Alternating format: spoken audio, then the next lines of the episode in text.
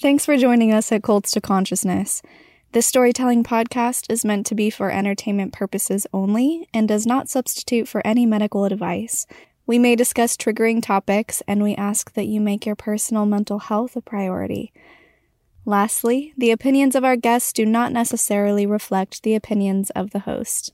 That moment, the walls just came in, and I was like, oh my God, I'm being arranged right now. Mm. I'm about to get married. I'm about to be thrust into a, a place where I can't get out.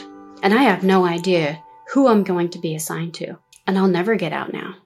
Hey, my name is Shalise Ansola, and this is Cults to Consciousness, where we discuss leaving high demand religions or organizations and finding healing and independence through awareness and true individual sovereignty.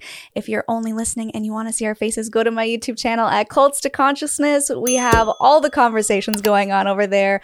I love reading your comments, and I respond to as many as I can. Drop below if you have an idea for a guest, someone that you want to see on the show, and if we can get them on, we will try and shout you out for your suggestion. So today's guest, uh, this is someone who grew up in the Fundamentalist Church of Jesus Christ of Latter-day Saints, or the FLDS for short. And we're going to get into what that means because most of you know that I grew up in mainstream Mormonism, or that's kind of what we nicknamed it. And today we're going to be looking at the fundamentalist side. There was a few documentaries that have come out. Um, the one that I watched was Keep Sweet, Pray and Obey. And people, if you are out there, this is a documentary that was actually based on the exact fundamentalist group that Jude here was a part of, the Warren Jeffs group in Colorado Springs. I cannot wait to welcome to the show. Thank you so much for joining us, Jude Bateman. Thank you so much for having me. This is a really, really cool opportunity, not only to sort of redefine my story, but to also connect with other people that may have a similar story or just simply just love this type of topic because it's just exciting and and strange and bizarre. But either way this is a really cool opportunity to be here. Thank you. Yeah, absolutely. And this is a topic that a lot of people have been requesting as well. And we were connected. So I was excited to get you on and hear about your story because I watched that documentary with my jaw on the floor the entire time because as as someone who grew up Mormon, there were a lot of things that I knew about Mormonism, obviously. And then once I left, I learned way more about Mormonism than I ever knew as an active Mormon. So I kind of knew some of the things and the original doctrine of the church. But when I saw how, how extreme it got in this group, my mind was blown. And I just, I commend you first of all for coming out of this so strong and and now it seems like you're very happy and you're well adjusted but Absolutely. I'm sure that that was quite a ride. So we're actually going to be doing two separate episodes. The first one today we're going to be talking about how you grew up in this group and then the second one we are going to be diving into how she adjusted into normal life once she was able to escape the group a lot of information here. So let's get into it. Uh, where do we even start? Do you want to tell everyone what the fundamentalist group is, kind of how it came to be, or the split between mainstream Mormonism and fundamentalism in a nutshell? Yeah. Um, first of all, I'll say for any of the listeners who may have been curious about um, when you had said Colorado Springs, for for the sect where I'm from is Colorado City, Arizona. Oh, thank you. Yes. I just say that because a lot of times people are are curious about exactly where it's at. They think it's somewhere else. Is it Colorado, the state? But it's Colorado City, Arizona, contiguous to Hildale, Utah. Thank you for clarifying. Yeah, no worries. And if we were going to go all the way back in history to discuss like where this official split happened, then I'm sure that would be a whole nother 10 episodes. But yeah. the fundamental principles of the LDS faith sort of um, segued, and where there was one part of the religion that was preserved and carried on, which is where I'm from. And then, of course, the, the other split was where they abandoned the ideology of polygamy, which is, is where you're from. And a lot of times when I'm talking to people who are either of the LDS faith, whether they're they're um, fully engaged in that faith or whether they've left, they all seem to have a very um, they seem to be very loud about making that distinction between the two. So Mm. I always just preface that just to, for anyone who's curious as to what defines both of them. So in a nutshell, basically, FLDS is the fundamentalist faith. It's carried on by um, Prophet Joseph Smith and still embraces the idea of, of polygamy, whereas the LDS faith um, does not, has sort of abandoned that idea. Yeah, and you said that uh, people tend to be really loud about the distinction. I am guilty as charged because because when I moved to Portland, and I have to use this example a lot because it's the first time I was exposed to anyone that wasn't Mormon, and so I just got bombarded with questions that I just was not ready for, and everyone was like, "Oh, you're from Utah. How many moms do you have?" And I was so annoyed. I hated it. I would be like, Why don't practice polygamy." I was so mad. I was like, "That's not us." But back in the day, I didn't realize that what you guys were doing was really at its very core what Mormonism was and what Right. it was founded to be. And I was Yeah. so angry. I was like, they're not really Mormon, but guys, like Jude here was like the true blue Mormon, right? Like she was doing it right as far as what Joseph Smith and the early prophets wanted. The dress, the hair, the talk, everything. Yeah. Yeah. Oh my gosh. Yeah. So let's get into what that actually looks like. So we've established that. But what are some of the other rules that you guys stuck to or kind of made more extreme in your group? Paint us a picture of what it looks like. Sure, absolutely.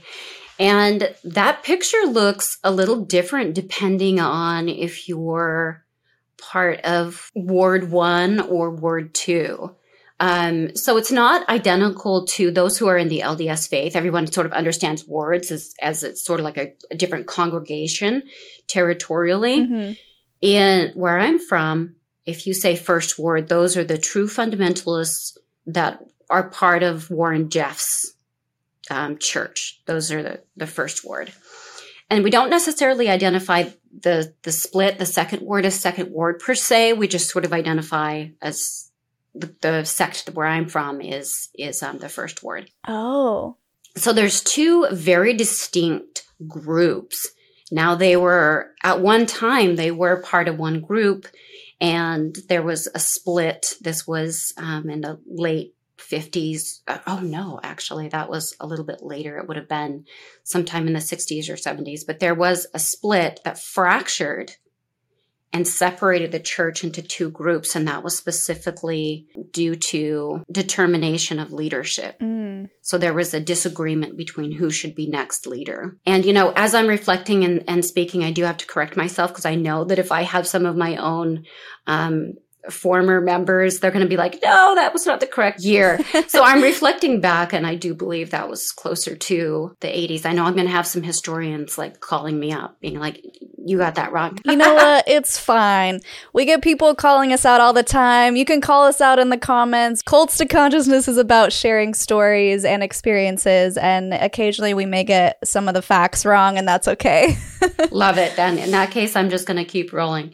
Anyway, at one point there was a separation. So the reason I state that is because the way that life is lived and the practices were somewhat different. In the sect where I'm from, which we refer to as compound now because there were so many other other groups that were kind of broken off from there later on, it was extremely rigid, very very rigid. Whereas the um, the, the separated um, congregation, they were not nearly as much. And and for I'll give you an example of that would be um, courtship practices, marriage practices. In the group where I'm from, in Warren Jeffs' group, there was not any choice you know, when it came to being assigned to a family or being assigned in, in marriage. You knew at any time once you had um, done what's called turning yourself in, where you go before the brethren or before, like in my case, I went directly to Warren Jeffs to turn myself in, meaning that you present yourself to be arranged for a marriage and he determines um, through his prayerful visions, he would assign you to someone. And how old? That happened at 15 years old for me. Wow, 15. Is there a reason for this age, like a doctrinal reason, or is that just the age that he thought was appropriate to get married? There's not a specific age, it's more of when you're encouraged to do so. So there are some girls that would go through that practice, demonstrating themselves for readiness at 12, 13 years old. and whether they sat on his list for years or not, there's there's a lot of debate on that. And there's as we know from from previous court hearings and other testimonies of it of individuals there's a lot of women that were married at 12 13 14 and so on well below the legal age. Oh. Uh, in my case i was hesitant. I was hesitant on turning myself in for marriage because at that time is when i started to really doubt really doubt the the faith um, i started to find contradictions and um, kind of demonstrate a lot of what would be considered rebellion. Usually it's encouraged by the father. It's the father's responsibility to take his daughters before the priesthood and have them do turn themselves in. Yeah. In my case, um, my father was he was pretty adamant about waiting until his children were of legal age of 18 and my brothers were in conflict with my dad's beliefs. They didn't feel that he was demonstrating his faith quite as as vehemently as as they should. And I I do want to get into I guess it would be the end of this episode. So let's let's hold off on that. I want to go back even further and talk about what it was like as a child growing up in this way. You briefly mentioned the dresses. So, what are the things that you can and cannot wear? I brought one too to show. You brought one? Oh my gosh. Do you want me to show you the dress? Yes, please. You can see the true evidence of, of good old Mormonism. Oh my goodness. Everyone that's on the podcast apps are like rushing to YouTube right now to see this dress. For people who can't see the dress, it's all the way up to the neck and has long, puffy sleeves. So I have to say something interesting about this though. Even though this is kind of traditional garb, most of the time I didn't wear something like this unless I was going to church. I was a little more rebellious. I wore um, sometimes store bought clothes, or I would make, we all learned how to be seamstresses. So we'd make our own clothing and it would be a little bit, we might make it a little more revealing, or we might not have the seam all the way to the neck or something like that. Okay. But um, another part of the dress too is there was a rule later on where you couldn't have any type of patterning especially in this case where there's rosebuds on the dress where that would be absolutely would be rejected because it it hints to some form of feminine sexuality. Wow. So, so there was kind of an evolution even in the attire. Yeah, and there's there's a very specific way in which we um, parts of the body that had to be covered so it could never be like just a couple inches above the ankle. So they're very, very long. Oh. Yeah, wow. to expose the calf and the ankle would have been you you would have been sent home. Not those sexy calves though. yeah, right. oh my goodness. From the documentary, I was learning about the hairstyles. Was that a thing as well? Yes. Yeah. And that evolved also. Um, over the years, the church got more and more and more strict as Warren started to present these uh, visions, these so called visions. It just became um, more radical, much more. But growing up, um, there was some flexibility, and the decisions were left to the father of the home. It was left to the man to make decisions. He would go to priesthood meeting, and then he would come and and then relay whatever messages or ensure that he would demonstrate his leadership over the home based on what the church had decided. Um, but as Warren um, took over after his father had passed, then it, as I was saying, it just got more and more radical. And then the decisions were no longer left to to the father.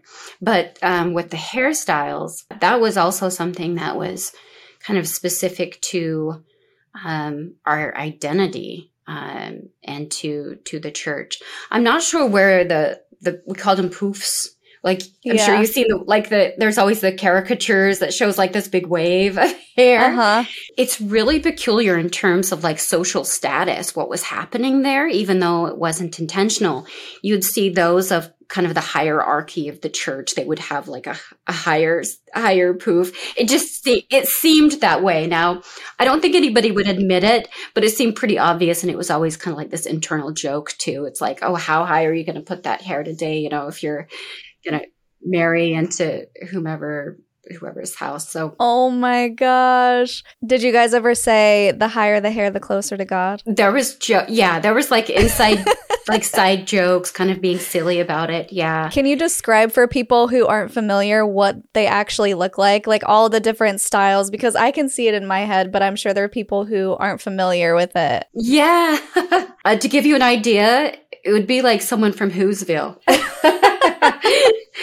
no, so in the front, there's um, this kind of like ratted, it's a stacked um, wave that's like poofed in the front.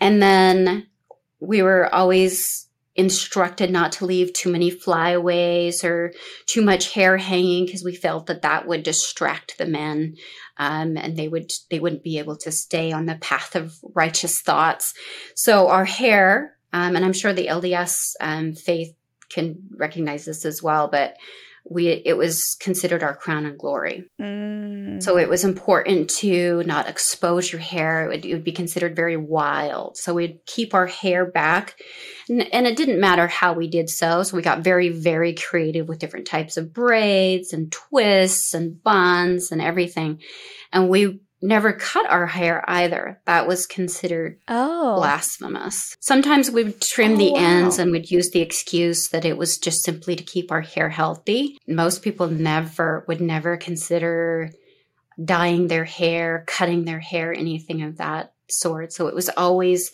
placed neatly in a braid or a bun or something like that. But the poof in the front was certainly something that identified anyone from any other faith. Because mm. a lot of mm. times we'd be, if we were out in public, someone might ask us if we were Amish, for example, or Mennonites. Anyone who understood that hair that hairstyle, they'd say, "Oh, okay, we know exactly where they're from," which they could probably identify from outer space. That's funny.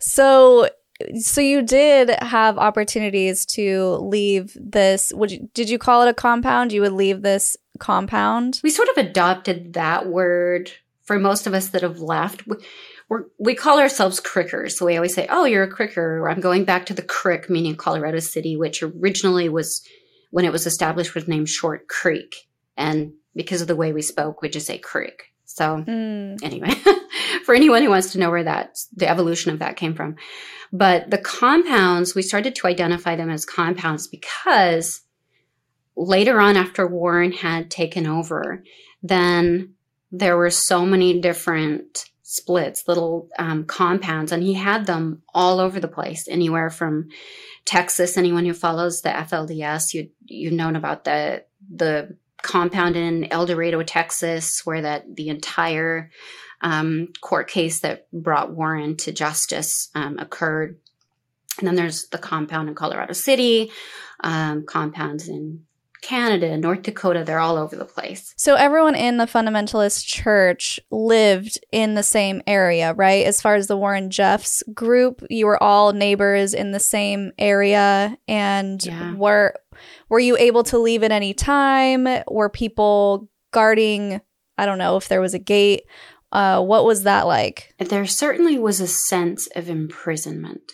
And when outsiders who were curious would come through the town to get a peek of what it was like, you'd see large walls boarded up way beyond the code of, of building um, to keep people out. So there was very, it was a very, very evident keep out sort of view. And it it certainly gave that appearance of being imprisoned. And being inside of the compound for some people like myself, it felt that that way as well, being guarded on the inside. If we wanted to leave, there had to be a good reason. There had to be, you had to be escorted. Um, and there had to be permission. There were occasions where I might ask, might have asked my father, Hey, the sisters and I, we want to go to the park and whatever it was. We want to go hiking or something. And he would say yes or no, depending on, on what was happening. But for most families, though, they rarely left. And if they did, it was in a congregation. Um, or if it was it was someone who was um, that had to be escorted or something. So they were never we were we were rarely left alone and couldn't simply just make the decision to get in a vehicle and, and drive outside of the compound. Just witnessing my sister who had she had been removed from the Colorado City compound and she was removed and placed in a compound in Nevada, was not able to leave the home for years with her children until she had escaped. Oh. Depending on the circumstance and the dynamic, there's situations that were much, much, much more more strict and specific about receiving those permissions to be to have any type of freedom. Now, I'm I'm sure you don't want to speak for your sister, so you don't have to give specific reasons. What were some of the let's say blanket statement reasons that someone would be punished to that degree or their freedom would be taken away? One common reason would be just as you'd put it punishment. There had to be some some demonstration of faith based on your sins. And your sins could simply be that you'd confessed dirty thoughts or you confessed that when you were a teenager you sneaked out and kissed a boy or it could be um, you you could confess to Warren Jeffs and he would have some some inspiration that you were not of faith. And you'd have to be sent to a specific area where you would be removed from your children. This this is one example. You might be removed from your children and placed in a compound of isolation until he felt that you have demonstrated some faith and testament. If you can maintain your faith and practice it, the doctrine to the great degree that's expected while you're undergoing this severe anguish and punishment of being separated from your family and your children, that was a true testament of faith, and therefore you may be worthy to return to your compound and receive your children again. That's one example. The other was simply because Warren had known that the whole church, everyone had known that he was being pursued, he was going to be prosecuted. So they started to make a lot of changes to make it almost impossible to identify certain people or to find certain people. So in their mind, they felt as though there was some sort of protection. And most of the followers had no idea. It was blind faith. You're given a direction and almost immediately you have to do whatever it was that you were exacted to do. There was no questioning. Whether that came to marriage whether that came to being completely separated from your husband and your children.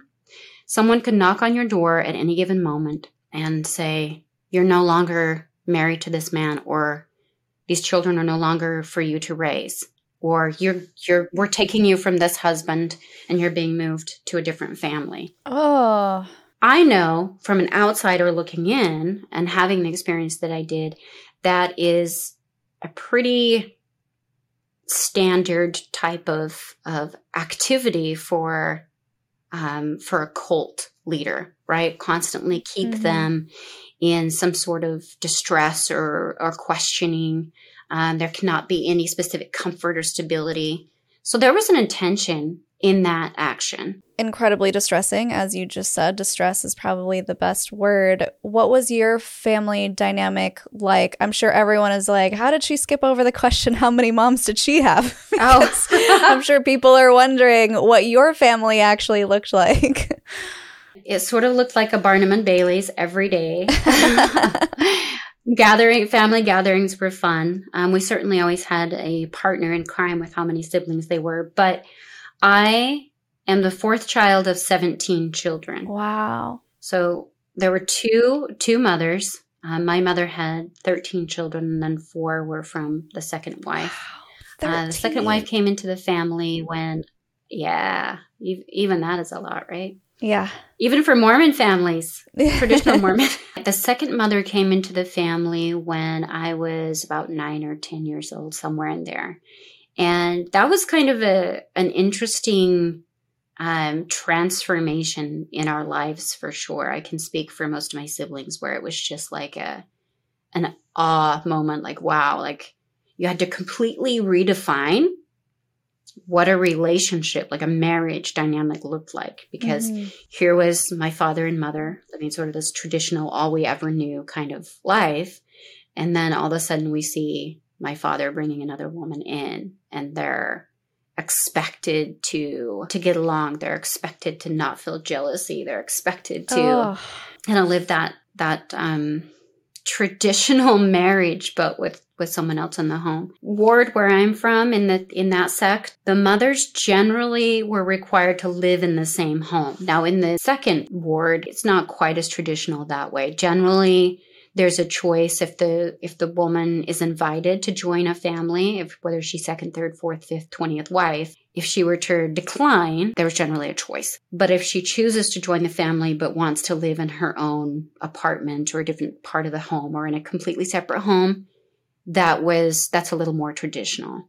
So in a sense there's it's not any more different than living um, ethical non-monogamy you know. But where in the compound where i'm from that was not a true testament to your faith and to your commitment to the doctrine and to to this arrangement if you were not able to overcome your jealousies and live in harmony in the home with all the wives. Oh, Lord help me. I could not. I could not. I would. Some were able to. But My goodness, bless them. I could not do that. And I'm sure that I, I know people practice polyamory and such and outside of, of Mhm. cults, and that's fine and it works for them and that's amazing. Sure, I am just not one of those people. I so she but did, everyone's willing participants at that point. yeah, I just wow. Um so your second mom, did you say that she did live in home with you because I'm trying to picture a house that is suitable for 13 children plus the children that she's about to have and like how did that look? like all FLDS families, we lived in a very, very large home. We have a 17,000 square foot home, three levels. Whoa. Yeah, big home.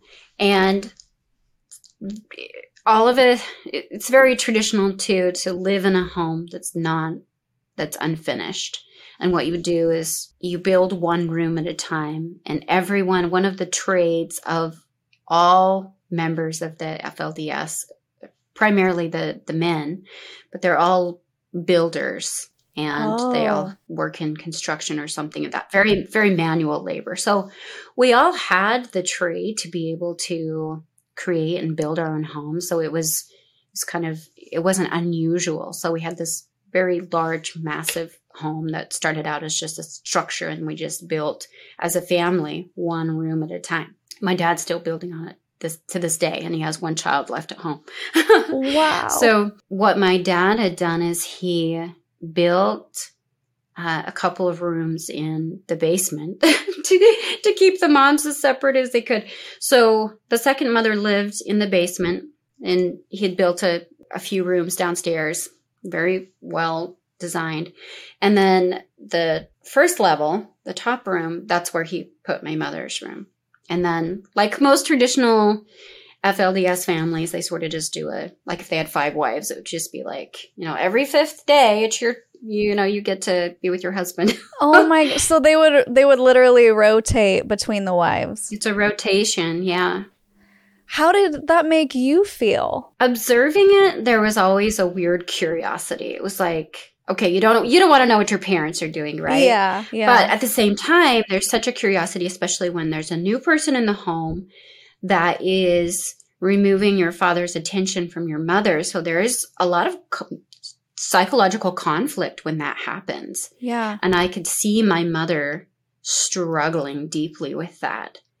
And I knew from what we were taught in church that struggle was very, very, very deeply personal because it was expected that you were joyous. You were so joyous that your husband has now received another wife and therefore he's closer to God. Mm. He's closer to reaching the celestial kingdom yeah. through marriage. That's a really good point that I wanted to bring up because I, I forget, especially I have some viewers that are like, stop acting like we know what Mormonism is because it's oh. so normal to my brain that I forget to explain things when we're on this topic.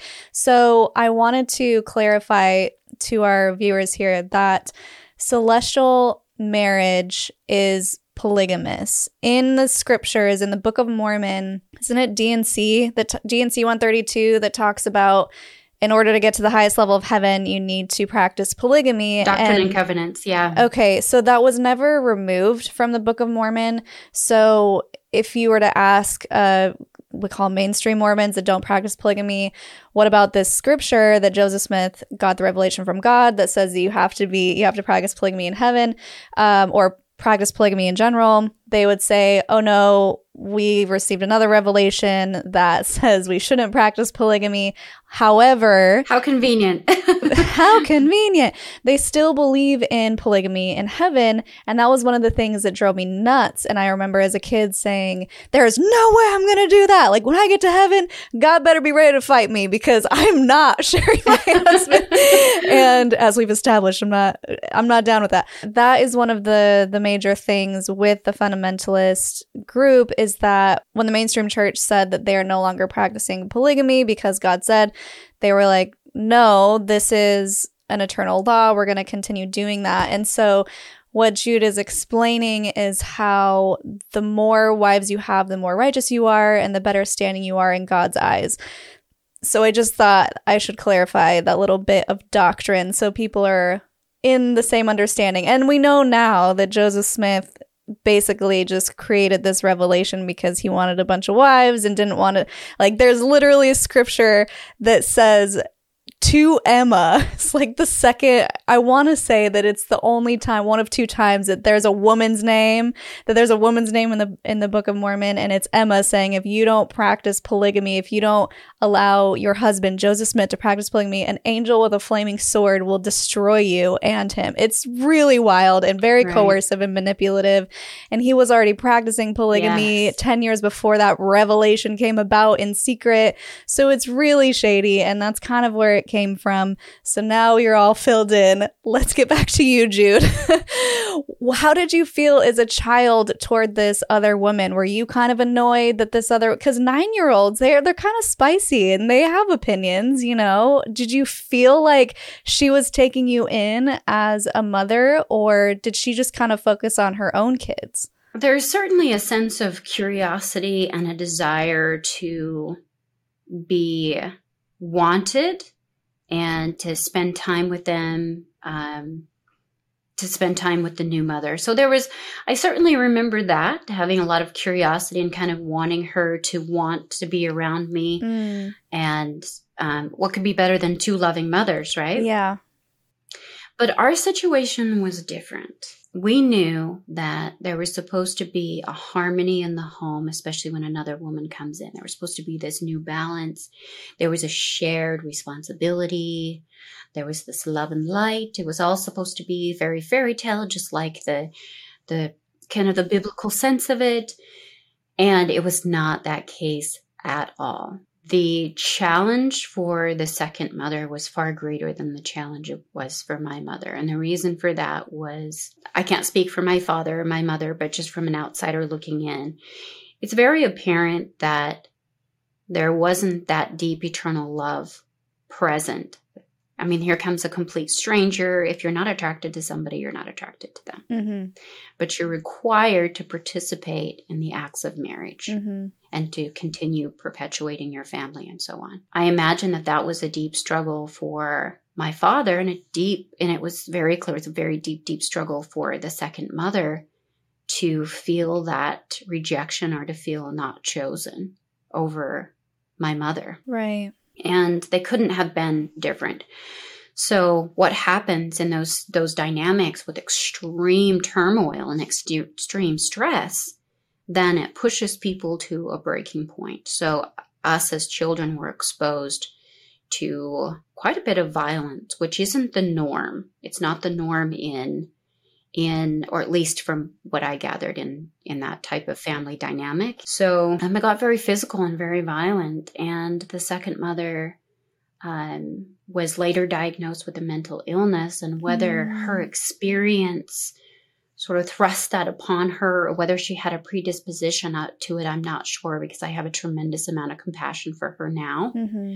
and what she had to endure that actually pushed her to that breaking point psychologically so it's pretty pretty damaging what many women can go through and it's not uncommon for women to go on anti-anxiety anti-psychotics um, and antidepressants to be able to live that life it's so when we joke like, oh, it's the, the lobotomy smile that the, the plig, we call ourselves pligs, the plig women have, where it's just kind of like, mm, mm. you know, just very myopic and, oh, how are you? Like, yeah. like we, we joke about it a lot when we're together, but there's, there's a seriousness behind that. It wasn't the beautiful life that we had expected. And that was very disappointing for me as a child to sit back and observe this catastrophe that was happening, where there was such a contradiction between what I knew we were supposed to believe and how polygamy was supposed to be lived and so on. And um, watch it sort of crumble. And later on, the second mother had left the family. Uh, my father helped her find it a place outside of the compound. It was, she was clearly, clearly struggling. She had um, been placed in a, in a mental health facility for a period of time and then at that point was was um, had left the family and she had left her children behind which was the best thing that she could have done for them for sure it's not um, i can't imagine what she had endured to do that to be able to to regain her own health and what had happened um, so her children stayed with the family and were raised by my mother and um, and by all of us. Wow, your mom! I cannot, I cannot imagine raising that many children. That must have been an incredible task. What? I'm just yeah. trying to think, even practically speaking, how how did she feed all of you? How what did that look like? a lot of hungry nights. Oh no. you know, it's a kind of ironic we're discussing my mother and I feel like this is such an honor because she passed away 13 years ago and today oh. is her oh. birthday. Oh my gosh. So, love you mom. This oh. is so beautiful that we're paying homage to her memory right now. This yeah. is this is incredibly fitting. But yeah, I used to tease her and say, Mom, you could hold up the whole world with a safety pin because she was always just consistently pivoting and and getting creative and moving to different like just consistently finding ways to take care of us or to provide us with some sort of fun or just simply to keep us fed. They're, they're 17 hungry children, and my father was a school teacher, which you can imagine was a struggle for income. And yet, yet we made it. And the one of the most common questions that people ask me is, oh well what was that like? Like how did you how did you possibly survive that or live that? Well we didn't know any different. Yeah. We had we had no idea that it was different as children. Yeah we just didn't ha- have this idea that anything was so hard you know or that yeah if we didn't have certain means then or certain resources that everybody else wasn't living that way as well. Yeah, that brings up a good point. I wonder if you could explain to everyone and myself what the information control was like. Were you able to watch TV or read newspapers, or were you completely uh-huh. isolated in this group?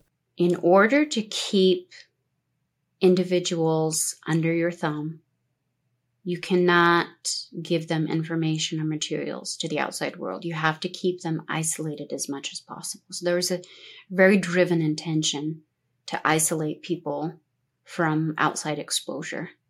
So what do you do first? You remove social media, mm. you remove TV, you remove anything that's of influence and to a certain extent i as a parent i agree with with some of that right with filtering some of that but to the degree that it was that we were isolated from that uh, was frightening And a lot of times people didn't dare disobey because of the punishment that followed after. People still did. Like we would, there was a couple of times where we might sneak out of the compound and go to the closest movie theater and sneak in, and watch a matinee or something Mhm. like that, right? And it all happened one day where when Warren Jeffs took over, at this point his father was still in the in the leadership in the church, but he was speaking on behalf of him. And he had gotten up in church one day and he had told the entire congregation to go home immediately and remove all access to the outside world TVs, radios, books. Burn your books, Wow. smash your TVs, throw them in the garbage. And at that point, someone had also gone around the community and shot all of the pets, all the animals no. So the pets were- were killed. Why? Yeah. Why did the animals have to suffer? Thou shalt not have any idols before me. Like there was. oh um, my gosh, I'm gonna cry. have- Yeah, I know. Well, we got to we got to witness friends, neighbors crying that their dog is laying in the street dead. And mm-hmm. at that point we also had to give up toys and dollies and things like that. So if we had a Barbie, Barbie had to go in the fire. Many families built a fire and threw their items in there. was everyone okay with this? I mean, were people just like, okay, that's what the prophet says, that's what we're going to do? or, I mean, what did that look like? When certain acts and testaments of faith were handed down, it, it became the norm. Certain testaments to your faith that would be uh, a re- requests or demands or what have you. When certain things were being delivered in church, it became the norm after a while. And it became Mm. kind of this anxiety thing like, oh crap, like what is it going to be in service today that we we need to um, to get rid of or we need to change? Yeah. That was like the first one that I remember was that where we had to go home and destroy our TVs. Most of the time when there was an order, it was given to, it was relayed to the men during priesthood meeting and then the fathers would come home and we'd kind of stand there in angst like, okay, what is it today that we're no longer allowed to do? And some of that would be like the dress, like I'm looking at this dress and I'm seeing the little flowers on this dress, which we loved. We little girls would be like, oh my gosh, it's so cute. It's got little flowers. hmm Father might come home and say, okay, all you girls need to toss out your dresses. Don't ever wear dresses with flowers on them. And that was at one point, that was one of the rules. So there was different rules at different times, but that one was the first initial sounding was to get rid of anything from the outside world. I remember hearing a lot of squabble among the parents where uh, there's a lot of anxiety being ripped from those things Yeah. and loss of entertainment and whatever. There's a lot of anxiety there. So there would be a lot of, of talk about what the heck is this? Like, I, I don't know how I can do this. And then there was also that oppo- opposing voice that would come into that conversation where it's like, this is us getting ready for the coming of Christ. This is us getting ready to, to demonstrate our true faith and testament.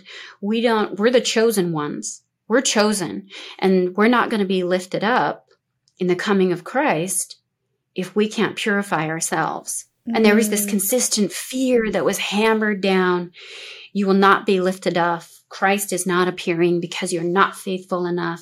And then the rules became more strict and more strict and more strict. And also to give some context to that, and I want to know if it's it was taught to you the same as it was taught to me that the second coming of Christ when he would come the righteous would be lifted up literally off the ground and the wicked aka Mhm. everyone who wasn't mormon would literally be burned in a fire so there's some That's actual yeah. literal fear so it's the same for you then Exactly. Yes. That is certainly something that's preserved across um, the, the cultural doctrine was Yeah. certainly that that was seared in our minds and in that that carried our blind faith was I can't be left behind to be scourged off the earth while I'm watching my family literally be lifted up and carried away. And we would have done anything to prepare for that. It was all fear based. That's how you keep individuals doing the level of things that Warren Jeffs got people to do right was out of fear. I'm so glad you brought that up because so many times with these interviews, people go, How did people fall for that? Or it's so obvious. It's really not when you're in it, when you're born in it, when you're raised yes. in it, when it's all you know, when you're isolated, you don't have the information, your behavior is controlled, you are stuck in this in this bubble and there's no way to see outside of it because there's no opportunity to. And it's ruled by fear, as you said. When you are so terrified, you'll do anything for self preservation and not only for this life, but for the next life. It's your yes. eternal salvation that's hanging in the balance. Exactly. And so it makes sense that when you have someone who you believe is speaking for God, so I mean this in a, the most literal sense, this man was chosen to literally sit down and have conversations with God Himself. Be the mouthpiece of God. Exactly. And so I can see that where people are taking this as a righteous challenge. Oh, he wants me to do that. I'll, exactly. I'll do it. I'm going to prove my worthiness. But I can't imagine what's going on inside the turmoil because, of course, you're going to have this cognitive dissonance of like, this doesn't feel right, but I have to do it. So, just this war going on inside of your head, did you feel that at all? Absolutely. And I love that you bring up the terminology cognitive dissonance. That is ultimately what led me to removing myself from the faith at the, the very end. Recognizing that, even though I didn't know what it was, but that cognitive dissonance and then having so much contradiction in the doctrine and then what I was seeing and what I was feeling, what was feeling true north. And anytime I questioned, it was offensive. How dare I, especially as a female? How dare you? Like a man just told you what your salvation is. How dare you question it? Um, and I'm sure some families find that to be sweet, and they may take it as an opportunity to to further explain um, your faith or church or whatever. But in in my situation, it was it was always met with, "Oh, this must be a demonstration that you are not faithful mm. enough. How dare you question that?" And if there were contradictions in what I was reading or what was being said and then what I was viewing, it was um, very confusing. And that ultimately led me to start questioning. And I just sort of kept it to myself and started planning. I started planning from 15 years old when I turned myself in that this is it. I just turned myself in, and that means that I will be given away. Oof. And once that happens, I won't get out. That just gave me goosebumps. I'm like, oh, I just can't even imagine that. I want to I want to dive into more of what the day to day was like because if you don't have a TV or toys or anything, what are you guys actually mm-hmm. doing every day? What does worship look like? Yeah. And then after that, I want to kind of get into if you remember some of the specific things that caused you to start questioning. The day to day life changed dramatically when all of the entertainment, the pieces of recreation and entertainment were removed. One of those pieces of entertainment outside of your general television was plays that the community would put on. It was very much a part of our tradition to tell stories, to put on community plays that were very silly. We'd have um, someone who was very popular in the community. We we called everyone uncle. It was very common. So if we had Uncle Uncle so and so that everybody knew, and he was quite an entertainer. And he would get up on stage and and do some sort of miming performance or tell a story or bear his testimony. Everything was there was very much that engagement and involvement within the community. So plays were a big deal, and dances. Oh. We all oh. learned how to dance at a very young age, and it was your square dances, your waltz. Um, there was a dance that was very traditional that was created called the Two Ladies Schottische, and I, I don't know whether it comes from the, the history of it, but anyway, it allowed a man to dance with two of his wives. And so there is, we all learned how to have these. Yeah. I oh still oh remember gosh. this dance. Like when I get with my sister sometimes, it's like, oh, do you remember that? So we would have that type of entertainment, like real traditional, wholesome kind of entertainment, which was so fun. And all of that was taken away. So what do you do now? You're left with this abundance of white noise. Yeah. And you're just sifting through this static, trying to understand what's next. And you're sitting there with this fear and angst. And we were told by the church that this was our opportunity to get right, which I don't know if you use that term in. I don't think so. When you grew up LDS, but basically it's a realignment. Like, how are you demonstrating your faith? How are you incorporating those practices every day to show that you're becoming closer to Heavenly Father? And so our days were filled with work, good old fashioned work, scripture. And it wasn't just like the Book of Mormon, the Bible, and the Doctrine and Covenants, Pearl of Great Price, all these traditional Mormon books. It wasn't just those, but Warren Jeffs had also written his own book called In Light and Truth. Oh. And we were required to read that as well. I ended up actually giving that book to Jon Krakauer when Oh he wrote Under the Banner of Heaven so that he could further his further his research for that book. But in any event, um, we spent a tremendous amount of time. That was that was the entertainment. There was no room for this. Christ is coming. You need to get ready. There's no room for Yeah. this. We need to get ready. There was this urgency, a deep, deep urgency. And mothers spent a tremendous amount of their time preparing children, ensuring that the homeschool was filled with um, this righteous material to prepare them as well, so that they would be they would come along for the ride. Okay, so everyone was everyone homeschooled? Mm-hmm. Okay, so there wasn't just like a community school just for your group of people. Actually, there was. So here's here's another thing that changed. Um, and I was schooled.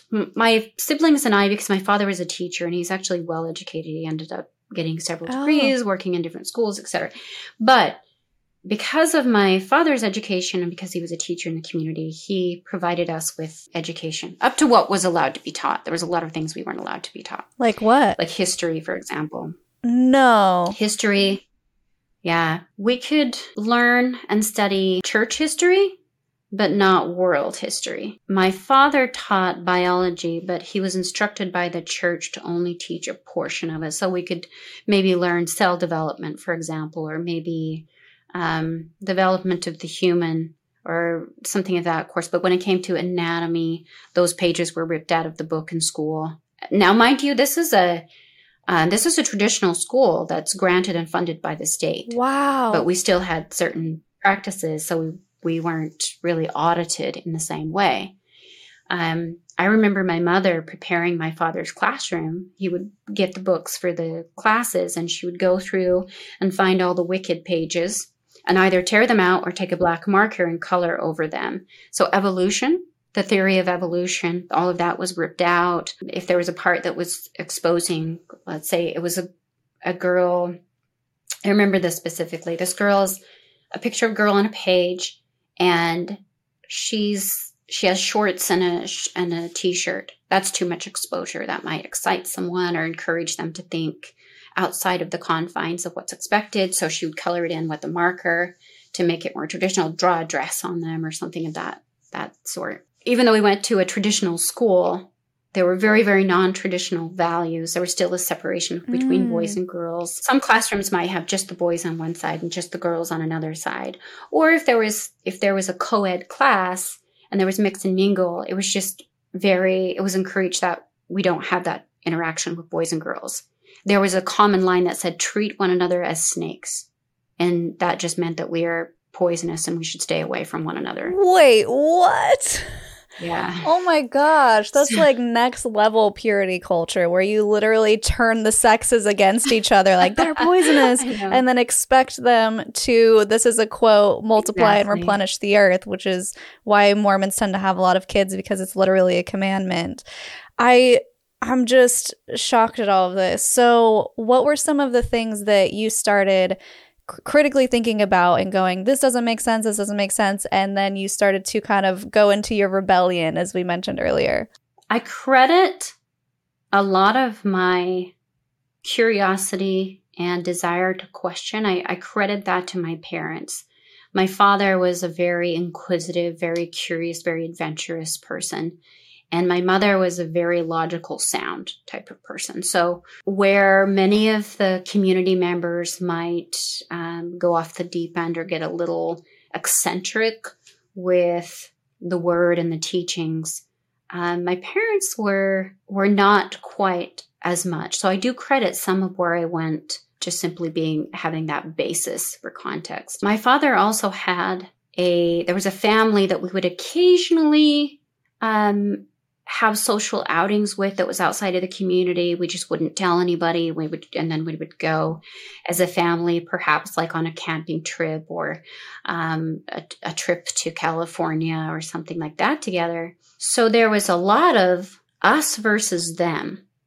And there was somewhat of almost an mm-hmm. embarrassment. Yeah. Not necessarily a shame, but an embarrassment where it's like, I am very, very different. I don't fit in. And why is that? Why is it that these people can wear this dress and I cannot? Why is it that I have to practice these certain things or I'm not worthy of going to heaven? Where is it that I am so wicked by a simple thought that I will not be worthy and I will be banished to eternal damnation in hell? So a lot of those things I just started to question. And then when I came to turning myself in, that was the biggest aha where I started to question it was why can't I choose? Why is it that one day someone's going to knock on the door and tell my father that they're there to take me to the altar and I don't get a choice? Yeah. I don't get to say no. Why is it that this is the case? So it was just this consistent questioning. And I remember when I brought some of these questions to my brother because he would um, recite the doctrine and, and read a scripture each night, then it was always the same answer until I just stopped asking. And the answer was, it was almost like this shameful, well, how dare you? God is speaking to you through me and through this, these scriptures.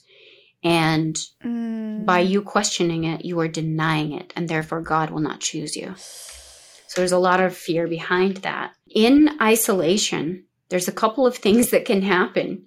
You can get completely lost in the forest of your mind and go to insanity, or you can go in there and start devising a plan, mm-hmm. which is what I was doing. I was thinking of all these imaginative I was creating these scenarios of what my life must look like on the outside when I had the choice to do whatever I wanted to. And one of the biggest um, driving forces for for my wanting to leave was education. I wanted to go to college. I wanted to have the degree. Mm. I wanted to have the job. I wanted to be able to come and go as I please. I had this plan, and and by virtue of being an omnipotent teen at that time, I didn't really consider what what would need to be arranged for me to be successful. I just knew I just wanted to get the hell out. yeah, yeah, of course. I was not going to live in this compound where it's just this dread of of um I was a puppet. There was a puppet master and he just everybody was on a string. Yes, master. It was just like it I was I didn't want to. Mm-hmm. I wanted to mm-hmm. cut those strings and I wanted to fly away. Um so in my situation, we certainly had more exposure to the outside than the traditional family because of my father's engagements with um, certain families outside of the community. So there was that that influence, I would say, where I was I had a lot of that comparison, us versus them, and and what does all this mean? And I can't imagine these people burning in hell because they're not dressed like me, or they don't worship. If if they don't worship the same leader how is it that they go to hell because they have a thought that's different than mine? It's pretty amazing that you were able to have those thoughts and kudos to your parents for allowing you a peek into the real world, I guess we could call it. Um, yeah. Into the modern world is probably a better way to say it. And so what happens when I know from just knowing your story that you did rebel?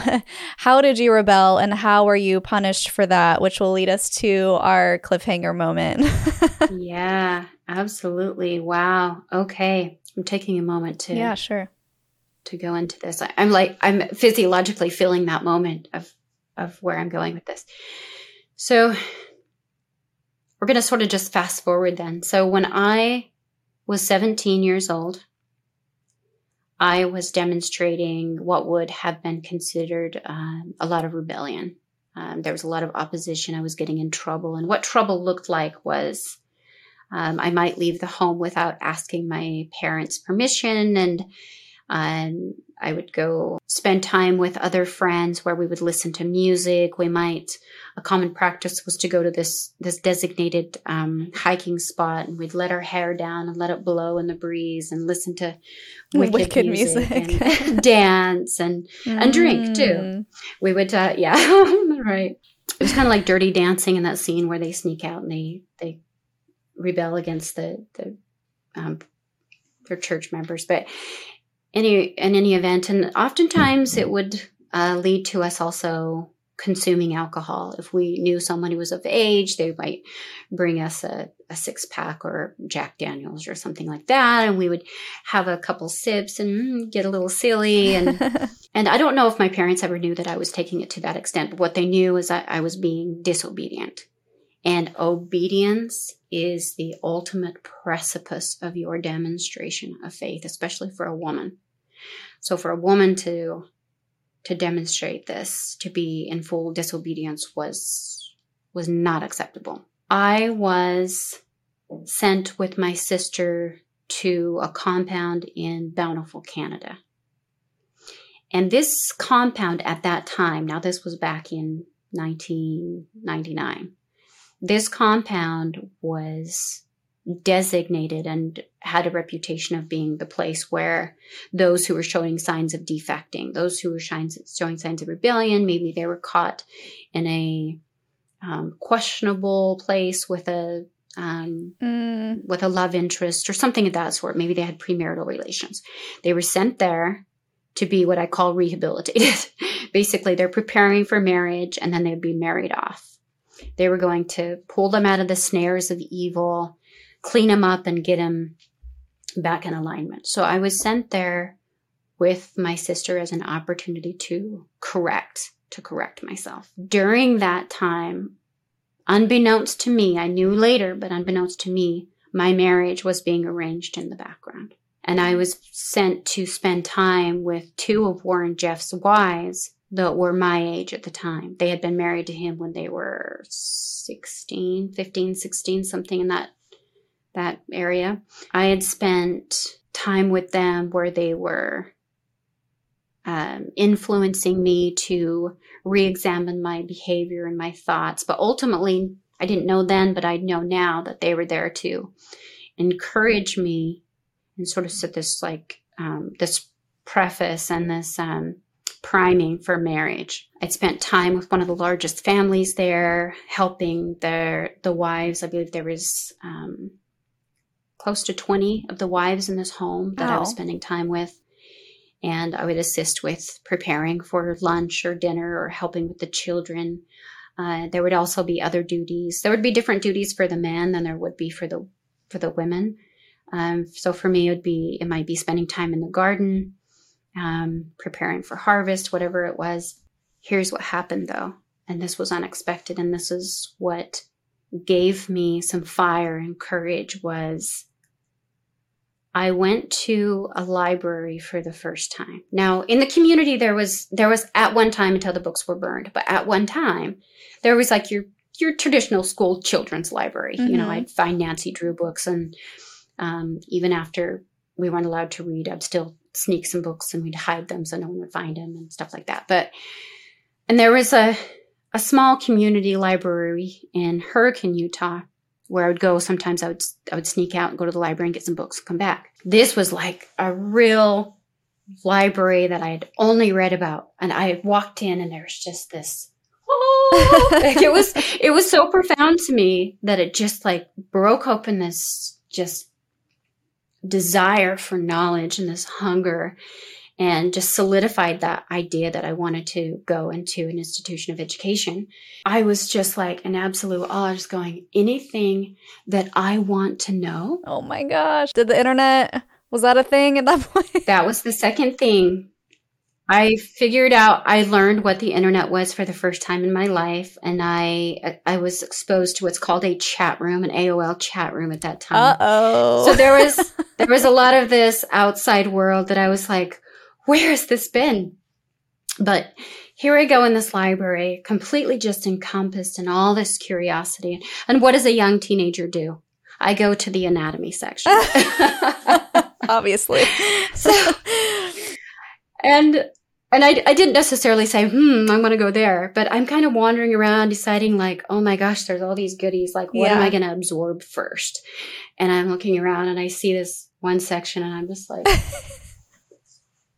hmm, it's just like right out in the open. yeah. And so I'm like fumbling through books and I have to get vulnerable here. When I was sifting through that section of the library, I did not know what my own anatomy looked like until I saw it in a book. Really? I didn't even know. That's yes, you're you're kept to this very very very isolated innocent frame of mind for a reason. And it was just like in I was in absolute awe. And of course I shifted over to other items that I could could see and view and and rented like 20 different books, but that was that was a big big monumentous time in um, encouraging me to to move forward with Mm. with my decision because I knew that I knew I wasn't going to stay, and I wondered, I wondered, am I going to have to go through with a marriage and then leave? Yeah. In my situation, because of my parents, I didn't.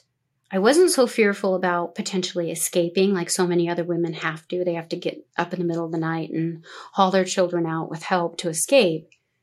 Mine wasn't as sensational as that, but I knew I would still have to go through some sort of breaking away where I would be left on my own and isolated. So there was that moment. Um, there was also a moment of seeing internet for the first time and um, being able to chat with outsiders in a chat room and having conversations and making that connection like there there was something so profound about it because here I am still behind the walls still behind an outside world that separated still behind these gates that separated the outside world to myself but I was talking to someone from the outside and it felt to me even though it was fun and it was exciting it was still a reminder that you're in prison Mm. this is not the way I want to live.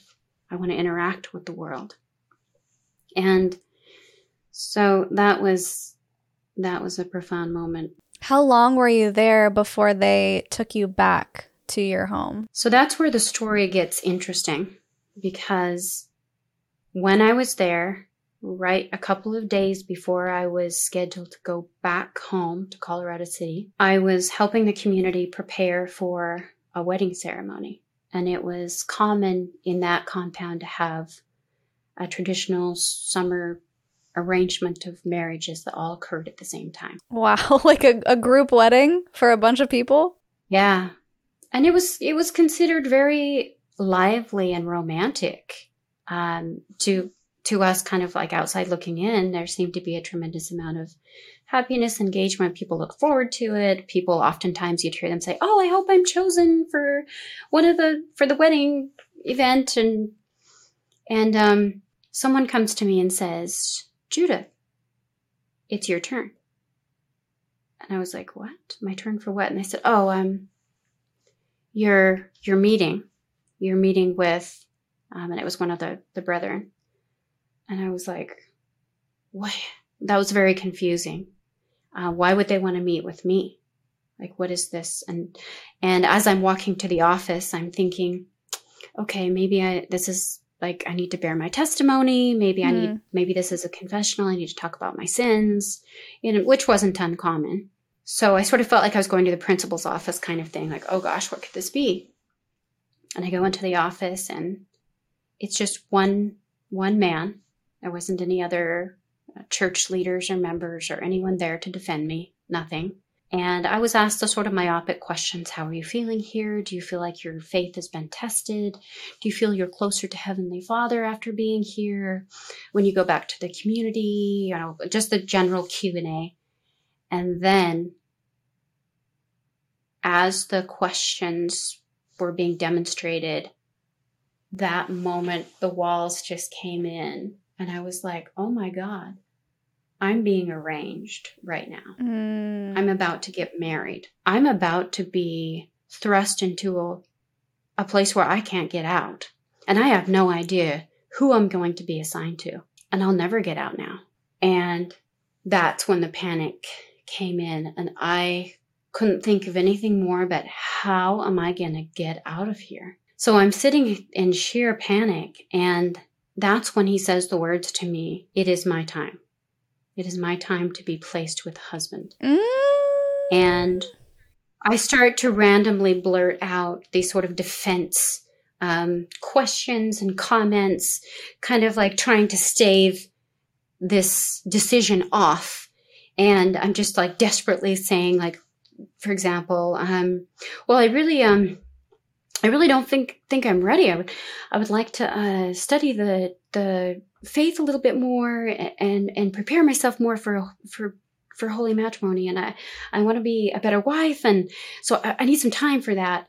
I remember one time pleading pleading and saying i really want to have a better relationship with my parents. And every every line was that i had delivered was returned with well this is the way that you demonstrate that this is the way this is an opportunity oh my goodness. How dare you deny this? And with that, we are going to leave everyone hanging. Did did Jude get married? Was she forced into doing this? And we're going to talk about in our next episode how she eventually escaped the fundamentalist group and became so well adjusted in the modern world, which is a whole nother story. I mean, we've been going, we went longer than we even anticipated today. There's so much, and there were so many questions that I didn't even ask because there's just so much to unpack. I mean, how do you unpack your whole childhood in one hour? So, thank you so much for sharing that and being so vulnerable. Absolutely. Before we leave, I need your Linda listen moment, your spicy statement to somebody, or you can go the inspirational route. It's up to you, whatever you want to do. Okay, I'm going to go the inspirational route.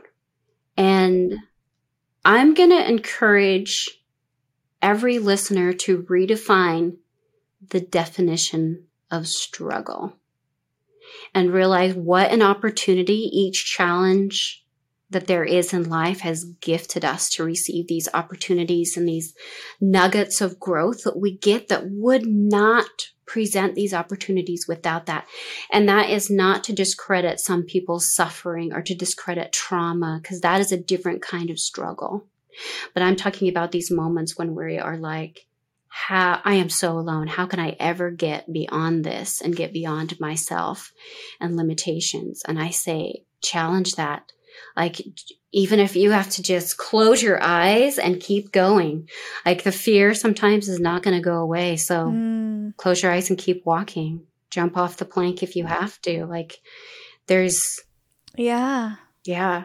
I would say challenge that perspective that it's a negative uh, presentation to have struggle in your life. Yeah. That's beautiful. It contributes to that evolution of our own story. Yeah. Linda, listen, do the hard things, change your perspective, and keep going. Well, do you have any final thoughts before we wrap up?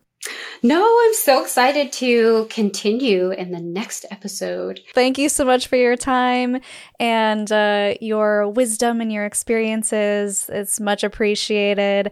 And to everyone else listening, if you want to support the podcast and hear more behind the scenes things that we're doing, some news and updates, you can go become a patron at patreon.com slash cults to consciousness. And for everyone else listening, thank you so much for all your highest excitement. Be conscious and be well. Thanks for listening listening. If you like what you hear, it would mean a lot if you could like and subscribe on YouTube and leave a review or a comment to help with our visibility. You can also find me on social media at cults2consciousness or reach out by email at cults2consciousness at gmail.com.